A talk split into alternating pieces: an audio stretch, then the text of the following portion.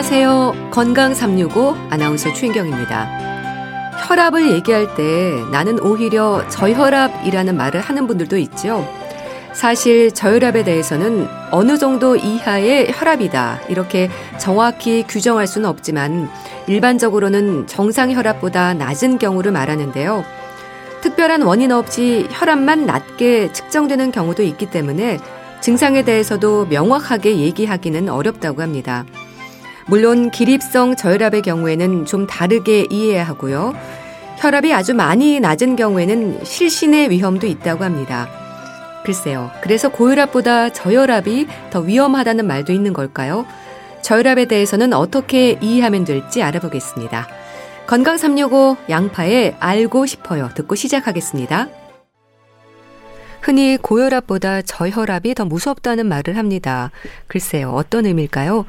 특히 부인병과 관련해서 저혈압으로 진단되는 분들도 많다고 하는데요. 어떻게 이해해야 할까요? 경희대학교 한방병원 황덕상 교수와 함께 합니다. 안녕하세요. 네, 안녕하세요. 네. 교수님, 부인병과 관련한 저혈압을 가진 여성들이 많다. 이런 지적이 있던데 그렇습니까? 네, 뭐 어떤 면에서는 이제 그렇게 볼수 있는데요. 기본적으로 저혈압 질환 자체로 보면은 사실은 연령대에 따라서 어, 여성들의 맞냐, 남성들의 맞냐가 좀 차이가 있습니다. 네. 그래서 이제 뭐 2019년 기준으로 보면은 어, 저혈압 질환으로 진료된 것들을 보면은 보통 이제 가장 많은 전체 진료 인원 중에서는 70대 이상이 가장 많은 저혈압 환자분들이 있는데 오히려 이제 요 때는 요 연령대는 남성분들이 더 좀 저혈압이 좀 많고요. 네. 그렇지만 이제 20대, 30대 젊은 층, 그러니까 50대 이하의 나이에서는 여성들이 훨씬 많이 저혈압 증상들이 나타나거든요. 그래서 어떻게 보면 어, 부인병 또 여성 질환이라고 하면 폐경 이전에 나타나는 병들이 많이 있잖아요. 네. 그러다 보니까 아무래도 폐경기에 전에 있는 부인병이 생길 수 있는 그런 연령대는 저혈압이 여성에게 더 많은 거고 그리고 고령의 남성들 70대 이상에 대해서는 오히려 남성들에서도 저혈압이 많이 나타날 수가 있기 때문에 사실 이런 저혈압이라고 하는 것이 물론 어떤 크게 큰 질환들이라고 많이 관심을 못 가질 수 있지만 예. 오히려 연령에 따라서는 여성뿐만 아니라 남성들도 좀 관심을 가져야 되는 거고요. 예. 그런 원인들에 대해서는 뭐 다양하게 해석할 수가 있습니다. 그럼 부인병이라면 구체적으로 어떤 질환들이 저혈압의 위험을 높이는 걸까요? 네, 아무래도 여성들은 이제 젊은 나이 50대 폐경 이전의 나이에서는 뭐 한 달에 한 번 생리를 하게 되거나 또는 그것과 관련돼서 어 월경과 관련되는 이제 빈혈이 생기는 어 아무래도 혈압이 낮아지게 될 수 있는 그런 상태가 될 수 있고요. 예. 또는 아주 젊은 20대 여성들은 요즘에 이제 뭐 급격한 다이어트를 하거나 뭐 체중을 급격하게 많이 이제 저하시켰을 때 이런 저혈압 증상들이 나타나는데요. 어 오히려 이런 저혈압 진단을 받는 경우도 있지만 흔하게는 저혈압이라고 느끼는 분들도 많이 있거든요. 그런 것들이 바로 이제 어지러움증이 나타날 음. 때 나는 저혈압이다 이렇게 얘기를 할 수 있는데 네. 어 어지러움증을 느끼는 여성 들은 분들은 굉장히 흔하죠. 그렇지만 이런 것을 느낄 때 우리가 어, 첫 번째로 생각할 수 있는 것은 아, 난 빈혈이 아닌가라는 네. 증상, 빈혈의 네. 증상으로 어지럽 쉽게 생각할 수도 있고 또는 아 저혈압, 기립성 저혈압도 생각할 수도 있고 저혈압 때문에 어지러운 것 아닐까 이렇게 생각할 수 있는데요. 이런 것은 이제 관련성은 있지만 꼭 어지럽다 그래서 빈혈이나 또는 어지럽다 그래서 저혈압이 아닐 수가 있기 때문에 어 이렇게 어지러운 증이 나타나고 어떤 크게 심각하게 좀 문제가 있을 때에는 정확하게 진단을 받는 것이 좀 필요한 경우가 많이 있습니다. 예. 그럼 일단 혈압 관리가 중요한 건가요? 그렇죠. 아무래도 우리 몸에서 사실은 어 혈압이라는 게 혈관을 따라서 어떤 혈관막에 주는 압력인데 네. 우리가 가장 이제 뭐 바이탈 사인이라고 해서 뭐 생명 진후라고 해서 우리가 가장 중요하게 생각하는 게 혈압이 있죠. 그래서 우리가 혈압에는 이제 수축기 혈압과 또는 이완기 혈압이라서 뭐 최고 혈압, 최저 혈압 이런 것들을 음. 얘기를 하는데 네. 이런 정상 범위가 뭐 120에 80 기준으로 해서 이것보다 좀 올라가서 뭐 고혈압이 되느냐 이것보다 낮으면 어떤 저혈압 저혈압이 되느냐 되는데 단순히 혈압뿐만 아니라 이런 혈압이 고혈압이냐 저혈압이냐 이 질환 자체도 있지만 실제로 심장에 부담이 되거나 음. 다른 어떤 문제가 있는 것들에 대한 신호가 될 수 있는 거기 때문에 굉장히 혈압은 우리 몸의 건강 상태를 표현해 주는데 중요한 인자라고 볼 수 있습니다. 네. 그렇다면 정상 혈압, 고혈압, 뭐 저혈압이 있는데 수치에 있어서 어떻게 정의가 되나요? 네, 정상 혈압은 이제 그 수축기 혈압이죠. 위의 혈압이 이제 120 정도 되는 경우, 그리고 또 어, 이완기 혈압, 그 그 최저혈압이 뭐 80 정도 되는 경우 100, 180에 120에서 80 정도 되는 게 이제 정상 혈압이라고 보는 거고요. 그리고 이제 수축기 혈압이 이제 120이 넘어가고 139, 140 이렇게 되는 경우 음. 또는 이제 이완기 혈압이 뭐 80에서 90 정도 되는 것을 이제 고혈압 전 단계라고 표현을 하고 그리고 수축기가 140 이상이 되거나 또는 최저혈압이 그 90 이상이 되면 이제 고혈압이라고 어, 얘기를 하는데요. 물론 이런 수치들은 절대적인 것보다는 조금 그 나이대나 또는 어떤 시대적으로 조금 더 어, 타이트하게 좀 더 이제 엄격하게 기준을 잡아서 고혈압이라기도 하기도 하고 음. 좀더 이제 좀 이완되는 다른 뭐 기저질환도 없고 했을 때 조금 더 완화된 상태로 관찰을 하기도 하는데요. 어, 저혈압의 경우들은 최고 혈압이 그러니까 수축기 혈압이 90보다 낮은 상태를 음. 말합니다. 네. 그리고 또 이, 어, 이완기 혈압인 최저 혈압이 오히려 이제 60 미만인 경우에 이제 저혈압이라고 얘기를 하는데요. 보통 우리가 또 저혈압이라 그러면 단순 저혈압이 아니라 기립성 저혈압을 또 얘기를 하죠. 기립성 저혈압은 우리가 가만히 앉아 있다가 또는 누워 있다가 딱 일어나는데 순간적으로 이제 어, 핑 돌면서 이제 앞이 이제 뭐 하얘지면서 이제 어지러워질 때는데 음. 이것은 이제 혈압이 이제 일어났을 때 최고 혈압이 20 정도가 순간적으로 탁 떨어지는 경우 또는 최저 혈압이 10 이상 아. 떨어지는 경우에 진단을 하게 되고 네. 어 이럴 때는 정확하게 뭐 어떤 혈압의 기준이 있는 것보다는 어떤 증상적으로 좀 나타날 수가 있는 거고요. 그래서 우리가 지금 말씀드린 그런 고혈압이나 저혈압의 기준들은 수치상으로 말했지만 어 조금 다르게 봐야 될 경우도 있거든요. 예를 들면 장거리 달리기 선수나 이런 사람들은 혈압도 좀 낮고 심박동수도 좀 낮지만 음. 그렇지만 그 사람들에게 아 이게 무슨 어떤 질환이 있어서 환자입니다. 수치상으로만 보고 할 수는 없거든요. 음. 결국은 이런 저혈압이 있거나 고혈압이 있거나 이런 것은 어 원인을 놓치거나 또는 자가 진단하는 것보다는 좀 어, 어떤 일상생활에 힘든 상황이라면은 정확하게 진단을 받는 것이 필요한 그런 질환이 됩니다. 네. 그럼 중년기 여성들이 저혈압이 되는 경우는 주로 어떤 분들인가요? 네, 아무래도 어 갱년기 여성들의 저혈압이 되는 거는 딱 한마디로 얘기하면은 근육량이 적은 사람이라고도 아. 얘기를 할 수 있는데요. 어 대체로 보면 좀 이제 좀 키도 좀 작고 왜소하고 좀 마른 상태, 체중도 좀 적게 나가고 그리고 어떻게 보면 이제 식사량도 좀 적어서 항상 이제 소화 장애도 있고 어떤 보면은 기력도 좀 무기력하고 좀 예민한 그런 그런 상태가 되면은 음. 우리가 어 혈압이라는 것은 혈관 탄력도가 되고 어떻게 보면 이제 심장을 좀 어, 펌프질하는 그런 심장 심장의 그런 기능들도 좀 반영을 할 수도 있는 거거든요. 이제 그런 것들이 다 기능이 좀 떨어졌을 때 중년 여성들이 좀 나타날 수 있는 그런 상태가 됩니다. 예. 가족력도 연관이 있을까요? 네, 뭐 저혈압 가족력이 있는 경우도 있고 뭐 당뇨병이나 뭐 다른 신경병증처럼 가족력이 있다고도 얘기를 하는데요. 그렇지만 저는 이제 저혈압에 있어서는 어떤 유전적인 점을 좀 찾고 그것만 가지고 이제 뭐 어떤 아 나 유전적으로 가족력이 있어서 좀 힘들게 저혈압이 있다고 생각하지 말고 그 가족들이 생활하는 습관을 좀 음. 보면은 더 좋거든요. 예를 들면 뭐 어, 부모님 따라서 굉장히 좀 식습관이 좀 어떻게 보면 좀 원활하지 않아서 소식을 하면서 체중이 좀 잘 안 나가고 체형이 좀 왜소한 그런 것들을 좀 이어지는 경우들이 있으면은 음. 오히려 적정 체중을 유지하기 위해서 운동도 늘리고 또는 근력도 늘리고 또는 식사량도 조금 늘려서 좀 많이 먹었을 때 오히려 혈류 순환도 좀 많아지고 오히려 저혈압을 극복할 수가 있는 거거든요. 그래서 오히려 전체적으로 가족들의 외형들이 보면 좀 비슷비슷하게 가잖아요. 그런 것처럼 어떤 그런 체형적인 부분을 좀 강화시킬 수 있는 그런 쪽으로 노력을 하는 것이 필요한 그런 상황이 될 수 있습니다. 네. 자, 그렇다면 교수님, 저혈압으로 인해서 나타나는 증상이라면 어떤 부분들이 지적이 될까요? 어, 기본적으로 저혈압의 대표적인 증상들은 이제 어지러움증이죠. 아무래도 우리가 머리 쪽으로 가게 되는 그런 어, 혈류가 좀 부족했을 때 저혈압이 네. 되는 거기 때문에 순간적으로 이제 머리로 가는 혈류가 줄어들어서 혈압이 떨어지고 어, 심한 경우 이제 실신 어지럽게 이제 쓰러지는 경우들도 있을 수 있고요. 네. 그러면서 이제 뭐 떨림 증상이라든지 뭐 두통이 올 수도 있고 아무래도 어, 머리 쪽으로 가는 이제 그 산소 공급이 좀 부족하니까 머리도 아프고 또는 피로감 그것 때문에 피로감 무 무기력증 그리고 집중력 저하들 이런 것들이 좀 나타나고 기본적으로는 또 소화 장애라든지 어떤 식욕 부진이라든지 이런 것들도 좀 나타날 수가 있습니다. 네. 그럼 이 저혈압을 의심할 수 있는 이런 증상들에도 좀 민감할 필요가 있겠네요. 네, 아무래도 우리가 저혈압은 증상들이 나타날 때는 어지럽거나 실신하거나 이런 것들이 좀 나타나지만 네. 사실 이제 저혈압 자체만 가지고 그렇게 막 치료를 적극적으로 하지 않는 경우들이 많이 있거든요.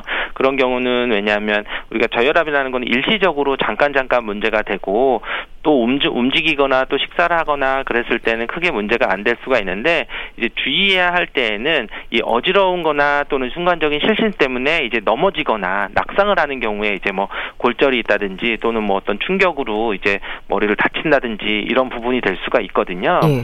그래서 우리가 저혈압이 있을 때에는 저혈압 자체보다는 혹시라도 저혈압과 관련된 다른 질환이 있는 건 아닌지는 체크는 해볼 수가 있습니다. 네. 그래서 뭐 우리가 심장 질환이 또 있을 수가 있고 아니면 우리가 당뇨병이라든지 또는 뭐 대사 질환들이나 이런 것들이 있어서 내분비 질환에 있어서도 또 저혈압이 나타날 수도 있고 또는 뭐 신경 자율신경 병증이나 뭐 다발성 경화증 또는 어떤 뭐 출혈이 좀 뭐 심하게 있다든지 뭐 감염증이 있다든지 또는 아주 식욕 부진이 있어서 영양실조가 됐다든지 해도 네. 사실은 또 정혈 저혈압이 나타날 수가 있는 것처럼 네. 단순히 이제 한 번 저혈압이 있다고 해서 그것 자체가 괜찮다 안 좋다 이거보다는 혹시 저혈압 상태를 순간적으로 만들 수 있는 다른 질환이 있을 수 있는 건 아닌지 꼭 체크를 해보는 것은 필요할 수 있습니다. 네. 드시는 약도 문제가 될 수 있을까요?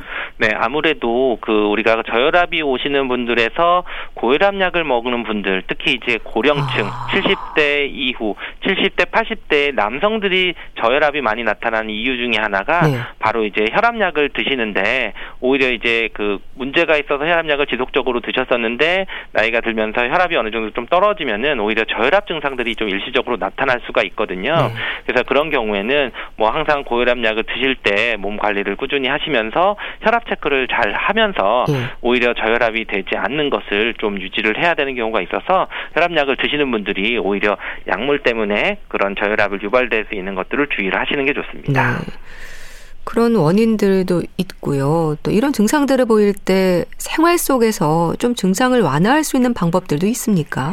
그렇죠. 아무래도 우리가 뭐 저혈압 얘기하면 흔하게 볼 수 있는 게 기립성 저혈압일 수가 있거든요. 네. 결국 이제 앉아 있거나 뭐 누워 있다가 갑자기 이제 딱 일어났을 때막 어지럽거나 핑 도는 거기 때문에 우리가 기립성 저혈압이 있는 분들은 아침에 잠자리에서 일어날 때 그냥 바로 일어나는 것보다는 단계별로 일어나는 게 좋습니다. 그래서 몸을 일으켜서 앉아서 천천히 네. 좀 심호흡도 하고 좀 어깨도 좀 돌려주고 아. 그런 다음에 다시 이제 일어나는 그런 과정들을 좀 하시는 게 좋고요. 네. 그리고 또 오랜 시간 서 있을 때에는 이제 다리 쪽에 좀 뭐 압박 스타킹을 신는다든지 좀 뭔가 그 저혈압의 원인들을 좀 없앨 수 있는 방법들이 좋고 우리 평소에 하는 것들은 굉장히 유산소 운동들이 굉장히 좋거든요. 그래야지 어 심장 심폐 기능도 좋아지고 또 혈관의 탄력들이 좋아져서 특히 이제 하체 골반 뭐 자전거를 타기라든지 뭐 조깅을 한다든지 이런 것들은 굉장히 좀 도움이 될 수가 있고요. 네. 그리고 뭐 저혈압 환자분들은 평소에 수분 섭취도 굉장히 중요해서 물도 좀 많이 마셔주고 음. 그리고 이제 약간 고칼로리 고단백 음식들 그러니까 너무 체중이 적다면은 오히려 적정 체중을 만들기 위해서 좀 고칼로리 고단백 음식들을 먹으면서 또 이런 분들이 보면은 물 섭취도 굉장히 적게 하시거든요. 음. 그래서 하루에 충분히 수분 섭취도 뭐 하루에 2리터 정도 이상은 좀 잘 먹을 수 있는 것들을 좀 드시면서 보통 이제 우리가 커피 같은 거나 또는 차 먹으면 또 이뇨 작용이 있어서 오히려 네. 수분을 좀 내보내는 경우가 있거든요. 그래서 이런 이뇨 효과가 있는 그런 음료들을 먹거나 하는 것은 좀 피 하는 것이 좋습니다. 네. 그렇게 수분 섭취가 왜 그렇게 중요한 건가요?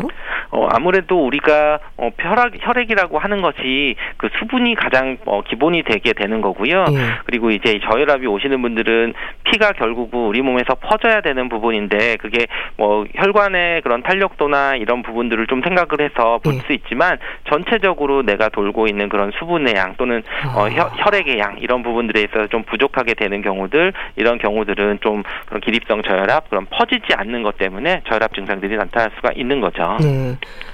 또 반신욕도 도움이 된다고 하던데 그렇습니까? 네, 아무래도 반신욕도 우리 몸에서 딱 반신욕이 좋은 거는 혈액순환을 잘 원활하게 한다는 건데 네. 결국은 아래쪽은 따뜻하게 하고 위쪽은 좀 시원하게 하면은 결국 따뜻한 데에서 우리 몸은 이제 차가운 데로 이제 돌릴 수밖에 없는 거가 되기 때문에 실제로 이제 그런 어 반신욕을 했을 때는 위로 얼굴도 좀 붉어지면서 혈액순환이 좀 잘 이루어지는 경우가 있거든요. 네. 그래서 특히 이제 저혈압 같은 경우는 다리 쪽에서 위로 올라가는 그런 압력이 좀 낮은 거기 때문에 피를 잘 위로 보내주는 그런 효과가 있는 거고요. 그래서 오히려 거꾸로 뭐 고혈압이 너무 있으신 분들은 반신욕을 너무 오래 하면서 아. 너무 이제 얼굴이 좀 붉어질 정도로 되는 것보다는 네. 오히려 좀 어, 땀이 한번 나고 순환이 한번 된다고 하면은 그냥 반신욕을 좀 멈추는 것이 좋고 네.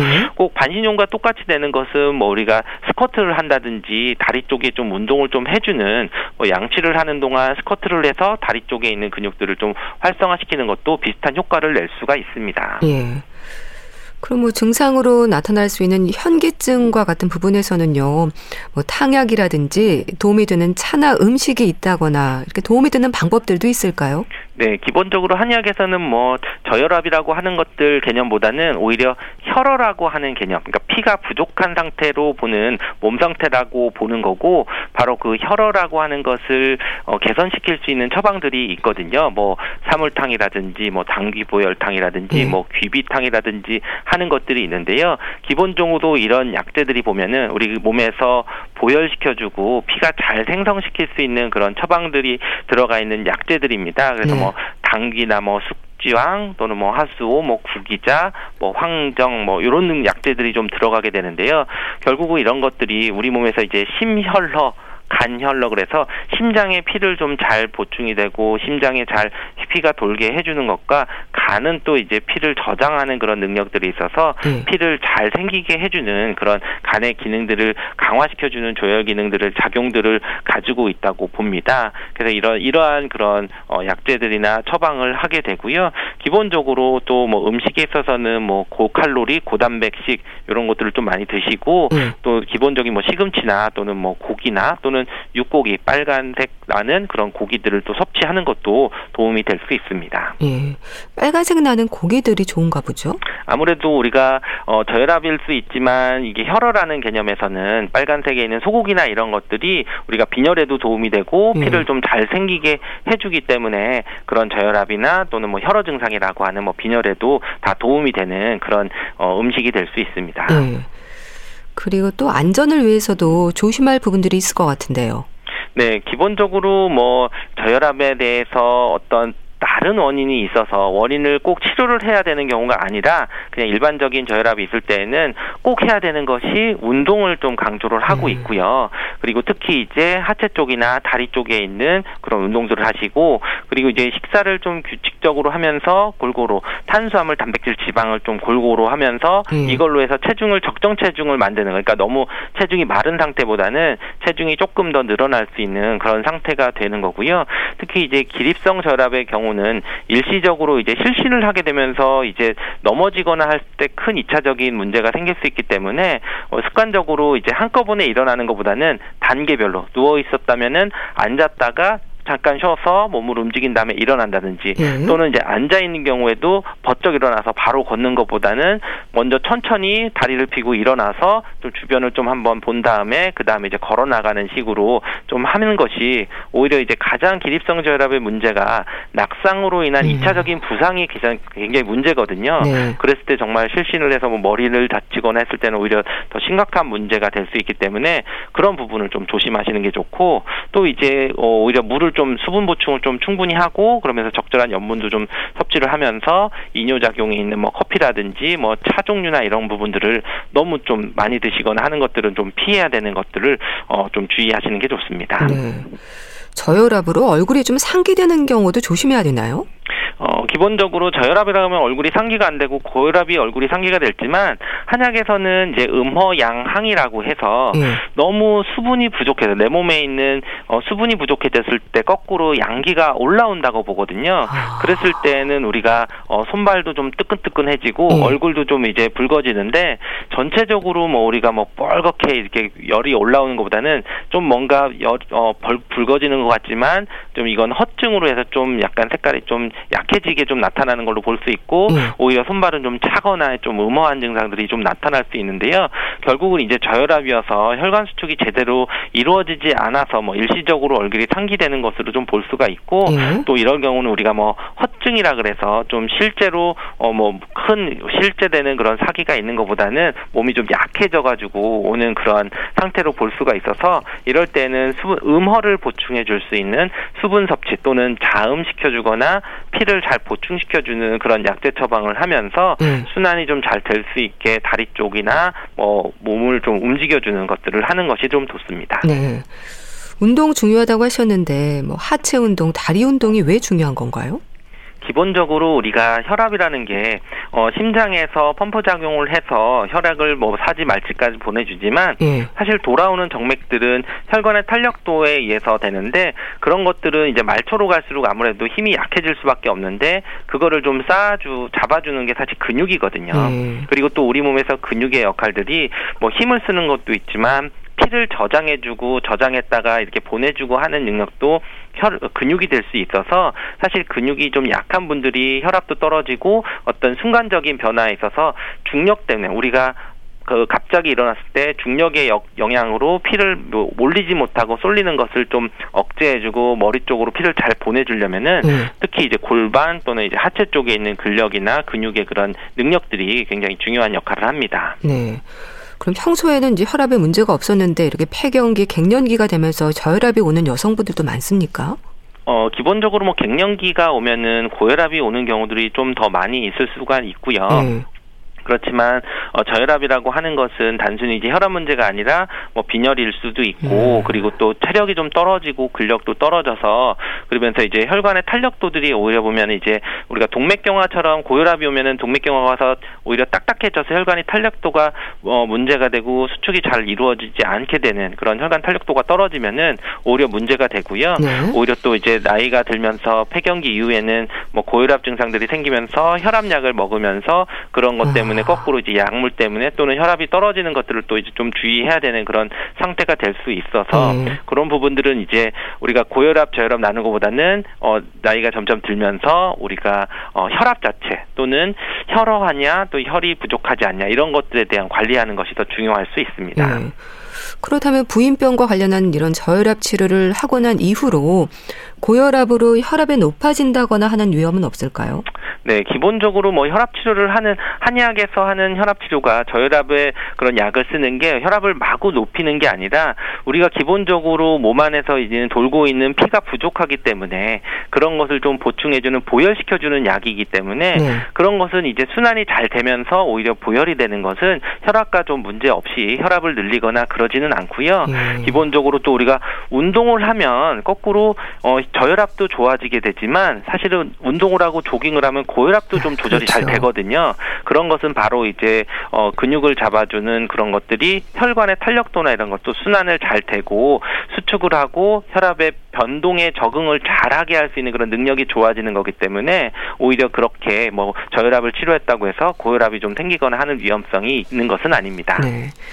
참 혈압 관리는 건강의 기본이지 않습니까? 음. 교수님, 혈압 수치와 증상에 대한 관심, 필요한 부분들도 짚어주세요. 네, 기본적으로 혈압은 고혈압도 문제고 저혈압도 문제일 수도 있습니다. 그렇지만 이런 것은 나이에 따라 좀 다르고 복용하는 그런 약물에 따라 달라서 어떻게 보면 좀 자주자주 측정을 해주면서 어, 내가 관리를 해주는 것이 좋은데요.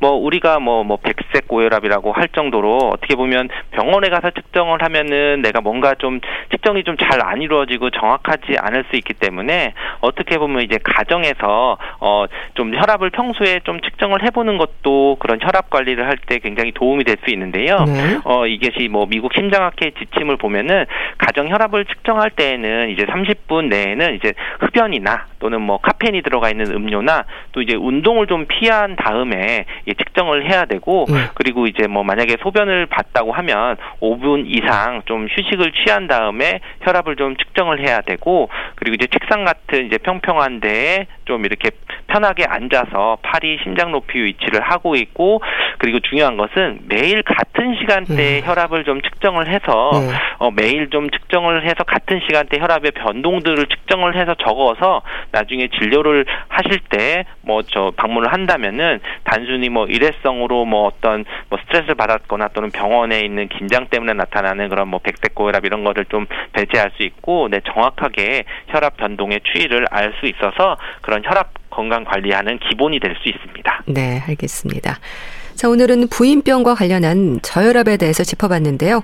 경희대학교 한방병원 황덕상 교수와 함께 했습니다. 감사합니다. 감사합니다.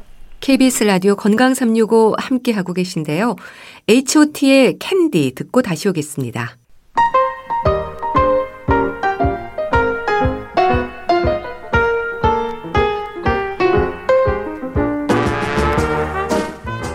건강한 하루의 시작. KBS 라디오 건강 365. 최윤경 아나운서의 진행입니다.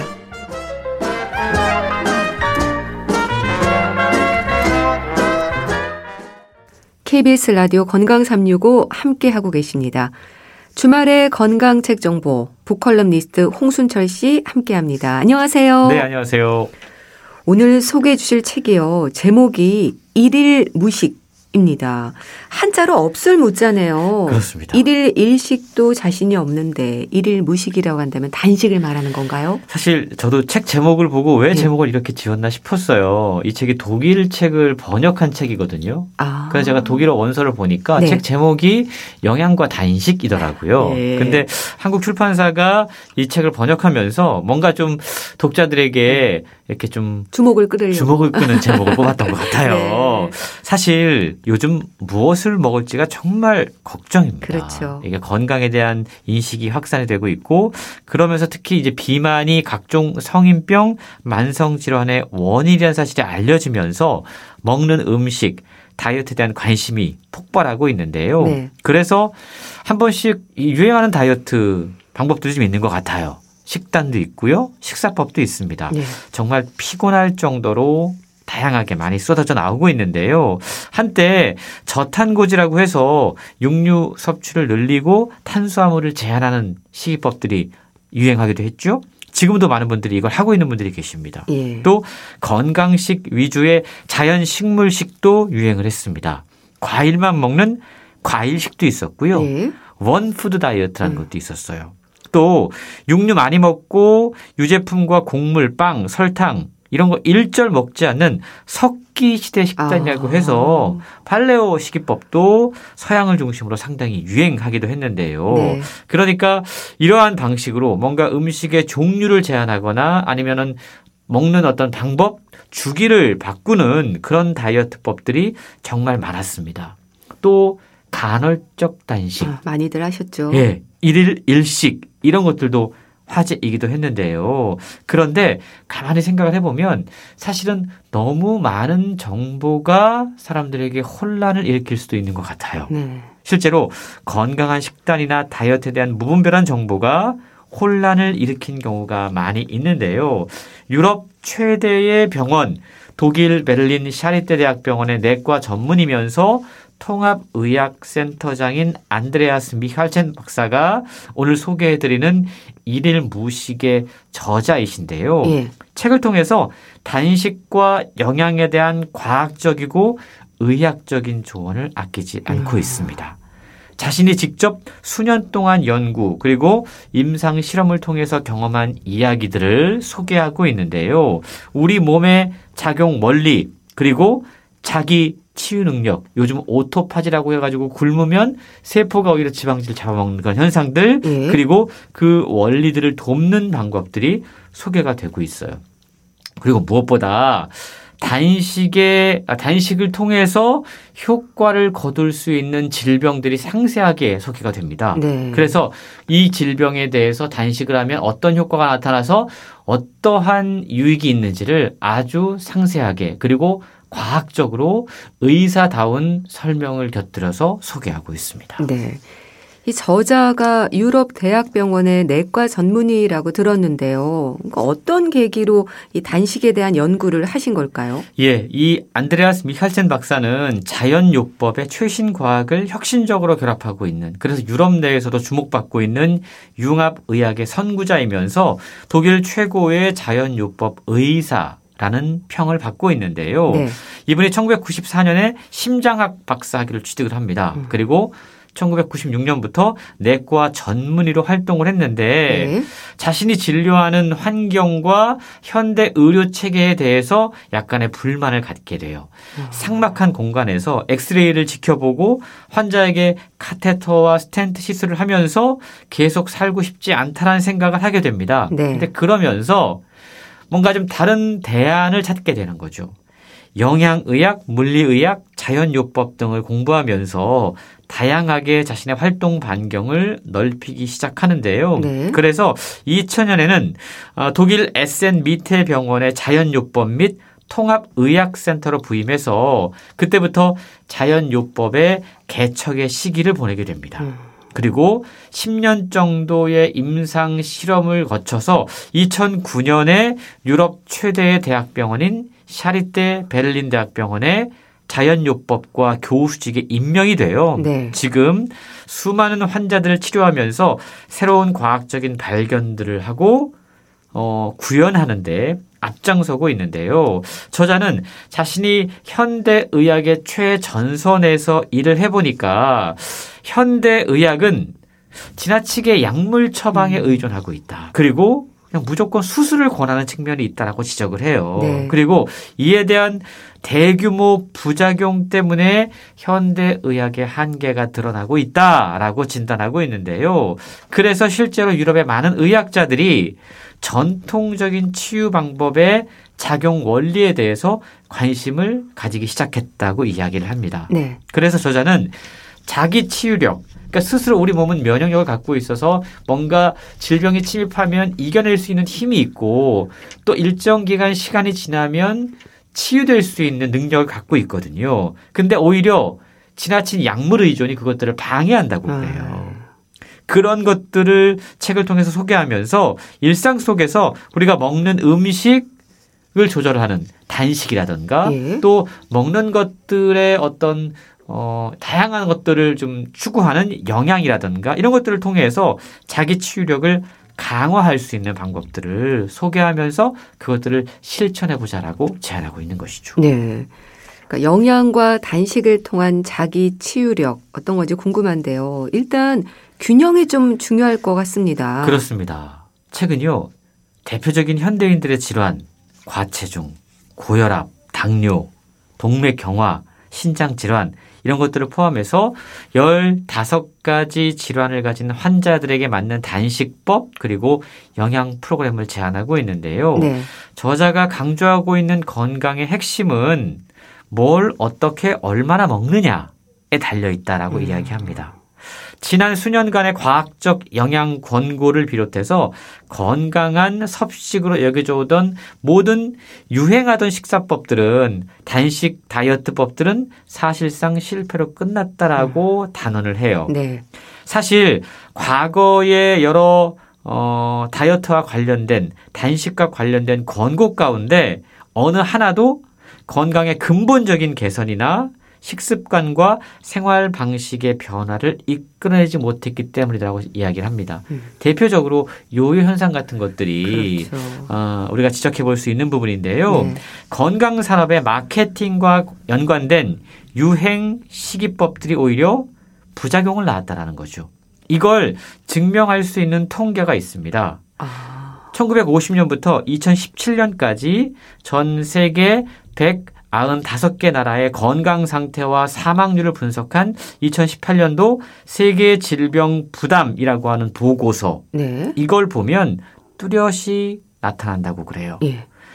독일인들의 건강은 수많은 건강 다이어트법들을 가장 열심히 실천한 민족임에도 불구하고 서유럽에서 최하위, 수명도 가장 짧았다라고 전하고 아, 있습니다. 그랬군요. 과체중, 만성 질환, 잘못된 영양, 운동 부족, 흡연과 음주 등이 우리의 생명을 오히려 단축하고 있다라고 지적하고 있는데요. 네. 저자는 우리가 지금 겪고 있는 다양한 만성 질환 이런 것들은 영양 과잉 때문에 생겨난 질병이다라고 지적을 하고 있어요. 지난 200년 동안 우리는 어마어마한 변화를 겪었습니다. 예. 무엇보다 생활 습관, 뭐 하루에 얼마나 많이 걷는지를 한번 생각을 해보세요. 거의 저도 생각해 보니까 많이 걷질 못하죠. 3,000보 걷기도 네, 힘들더라고요. 맞아요. 예전에는 그렇지 않았잖아요. 이런 어떤 현대 운송 수단의 변화 또 무엇보다 냉장 보관 시스템. 옛날에는 음식을 거의 바로 먹어야 됐는데 아, 상했으니까. 지금은 이제 냉장 보관 시스템이 워낙 잘 돼 있다 보니까 네. 이걸 냉장 보관하거나 혹은 냉동을 해서 먹고 있거든요. 그리고 그러다 보니까 자꾸만 남아요. 예. 이러한 과잉 공급으로 지금 이어지고 있다라는 거죠. 이러한 식품의 과잉 공급, 공급 과잉만이 문제가 아니라는 겁니다. 우리가 음식을 먹는 시간적 간격도 한번 생각을 좀 해봐야 되는데요. 예. 하루에 세 끼 먹는 게 우리는 당연하다고 생각을 하잖아요. 그리고 심지어 요즘 뭐 야식 즐기시는 분들은 하루 네 끼, 다섯 끼 먹는 분들도 있는데요.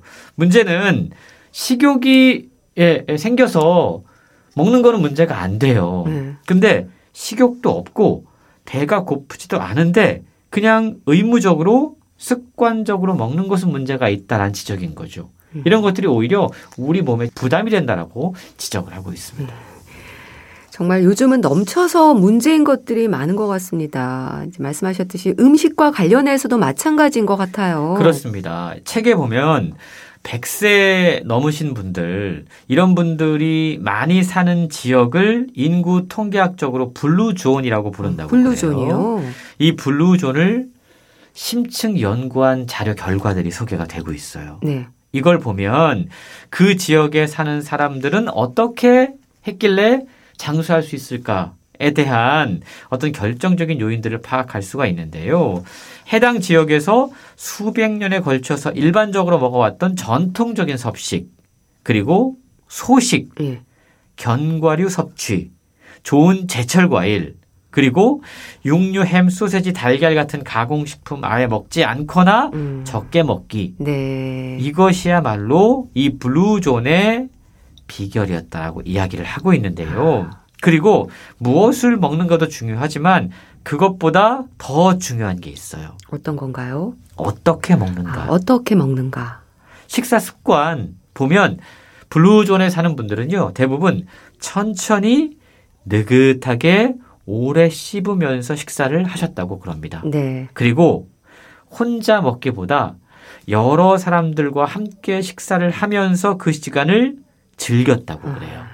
그리고 먹을 때는 풍성하게 먹되 단식하는 습관이 있었다고 그럽니다. 네. 간헐적으로 혹은 아예 몸이 안 좋을 때는 치료 단식이라고 하는 음. 방법을 의학적으로 진행하는 그런 방법들이 있었다고 그러는데 네. 그래서 책에는 이 blue zone 지역에 사는 백세인들이 즐기는 각종 음식에 대한 과학적인 분석 그리고 그것의 성분이 우리 몸에 어떻게 이롭게 작용하는가에 대한 자세한 설명들이 이어지고 있습니다. 네, 그렇군요.